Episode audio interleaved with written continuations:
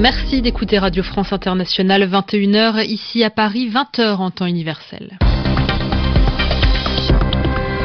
Juliette Jacquemin. Et c'est l'heure de retrouver votre journal en français facile avec vous, Sylvie Berruet. Bonsoir. Bonsoir Juliette, bonsoir à tous. À la une de l'actualité ce soir, l'auteur de l'attentat contre une boîte de nuit à Istanbul en Turquie, toujours en fuite.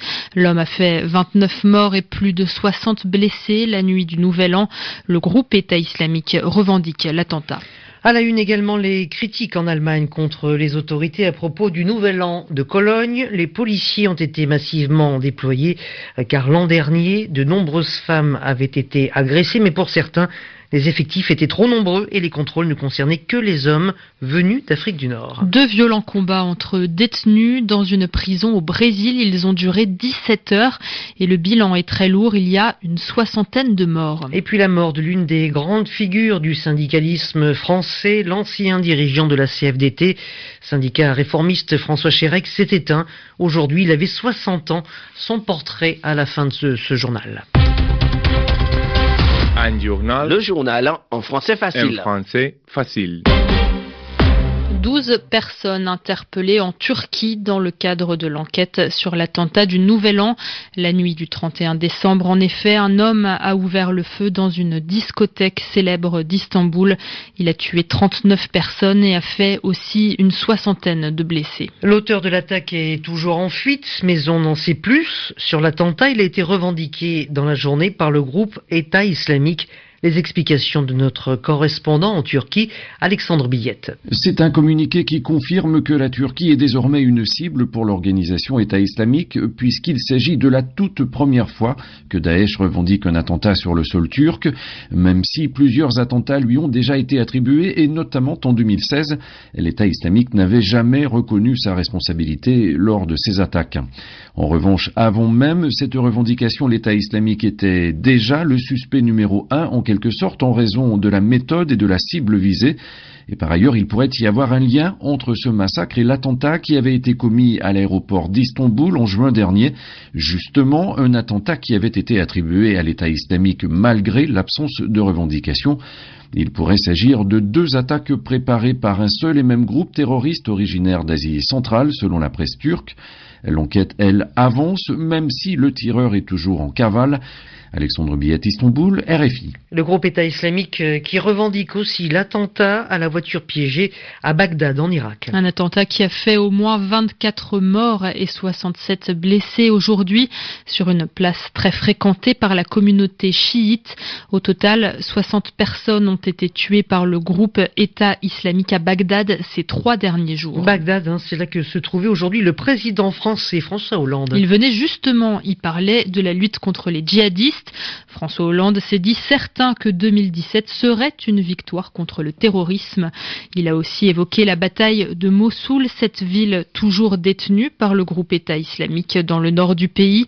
D'après lui, elle pourrait être reprise par les forces irakiennes et kurdes avant l'été prochain. Le nouvel an 2017 n'a pas ressemblé au nouvel an euh, de 2016 à Cologne, en Allemagne. On s'en souvient, la fête avait été gâchée l'an dernier par de nombreuses agressions contre des femmes euh, près de la gare de Cologne. Des agressions principalement commises par des étrangers et qui avaient déclenché une polémique à travers tout le pays.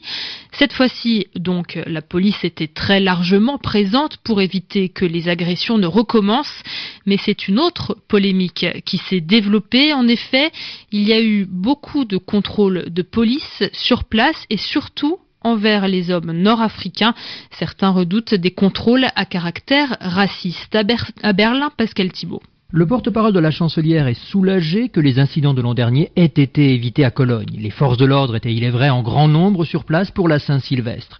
Le préfet de police de la ville a souligné que ces mesures n'étaient pas superflues. 2000 personnes suspectes, considérées comme agressives par la police, voulaient se rendre sur place. Un millier étaient présents à Cologne et 650 ont été contrôlés par la police. 98% d'entre eux étaient nord-africains, d'après les mêmes autorités. La majorité des agresseurs il y a un an étaient originaires de cette région. Si l'absence d'incidents ce week-end est saluée, une polémique en revanche se développe sur des contrôles trop massifs pour certains ou fondés sur des critères raciaux et discriminatoires, comme l'affirme Amnesty International. La police rejette ces critiques et souligne le danger que constituaient ces groupes. La polémique est alimentée par une abréviation interne de la police parlant de NAFRI pour Nord-Africain, jugée discriminatoire par certains, une intention rejetée par les autorités. Pascal Thibault, Berlin RFI. L'enquête sur une affaire de corruption au sommet de l'État se poursuit en Corée du Sud. Aujourd'hui, on apprend que la fille de Cho Soon-sil a été arrêtée. Oui, Cho Soon-sil, c'est cette conseillère de l'ombre de la présidente sud-coréenne qui utilisait son influence pour détourner de fortes sommes d'argent.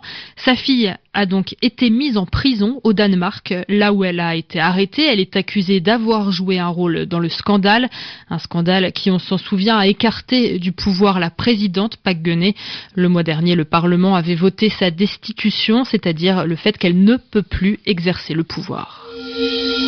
Le journal en français facile. Un début d'année sanglant dans la région de Manaus, dans le nord du Brésil. 60 détenus sont morts dans une prison après une très longue révolte de prisonniers, une mutinerie qui a commencé hier soir et qui a duré 17 heures. À l'origine du drame, c'est une violente bagarre qui a opposé deux bandes criminelles liées au trafic de drogue. Les précisions avec Arim Lipold. Les autorités de l'État d'Amazonie sont formelles. C'est le plus grand massacre commis dans une prison de cette région. La mutinerie a été provoquée par un affrontement entre deux groupes criminels pour le contrôle du trafic de drogue. Le groupe local FDN, Familia do Norte, et le PCC, premier commando de la capitale. Selon le secrétaire de l'État d'Amazonie à la sécurité publique, Sergio Fontes, les prisonniers ont reçu des armes de certains de leurs collègues qui étaient en régime de semi-liberté. Douze surveillants ont été pris en otage. Les négociations avec les détenus ont duré toute la nuit lorsque les policiers ont enfin pu pénétrer dans l'enceinte. Ils ont découvert des dizaines de corps, dont beaucoup décapités, des scènes d'une extrême violence, comme un message adressé à la bande rivale, a déclaré Sergio Fontes. La plupart des victimes étaient des membres présumés de l'organisation PCC. Les autorités locales de Manaus ont accusé le gouvernement fédéral de ne pas en faire assez pour combattre la violence liée au trafic de drogue. Arim Lipol, depuis la mort de l'un des grands champions français de ski, Jean Vuarnet est mort à l'âge de 83 ans la nuit dernière. Le skieur né en Tunisie avait remporté plusieurs médailles en descente aux Jeux Olympiques, notamment la médaille d'or en 1960. Il avait aussi inventé une nouvelle position qui permettait aux skieurs d'aller plus vite et créer la célèbre station de ski d'Avoria. Et puis un autre décès dans l'actualité française, c'était une grande figure qui a fait de la lutte syndicale un engagement personnel. Voilà l'hommage du secrétaire général de la CFDT à l'ancien dirigeant du, syndicat, euh, François Chérec. Il s'est éteint aujourd'hui à l'âge de 60 ans après un cancer. François Chérec était venu au syndicalisme en suivant une longue tradition familiale. Son portrait avec Agnieszka Kumor. L'engagement syndical de François Chérec est sûrement né dans les années 1960, quand il voit son père, Jacques, ouvrier dans les aciéries lorraines, participant à la création de la CFDT. Vingt ans plus tard, son père entrera comme ministre au gouvernement Rocard. François, lui, adhère en 1978 à la CFDT et y prend des responsabilités. D'abord au niveau local, puis au bureau régional. C'est en 2002 qu'il succède à Nicole Nota, en tant que secrétaire général. Il le restera pendant dix ans. Une période difficile et marquée par les désaccords internes. Accusé par certains de ses opposants d'être complice du gouvernement, François Chérec signe notamment la réforme des retraites en 2003, tout en obtenant des concessions comme le dispositif pour carrière longue.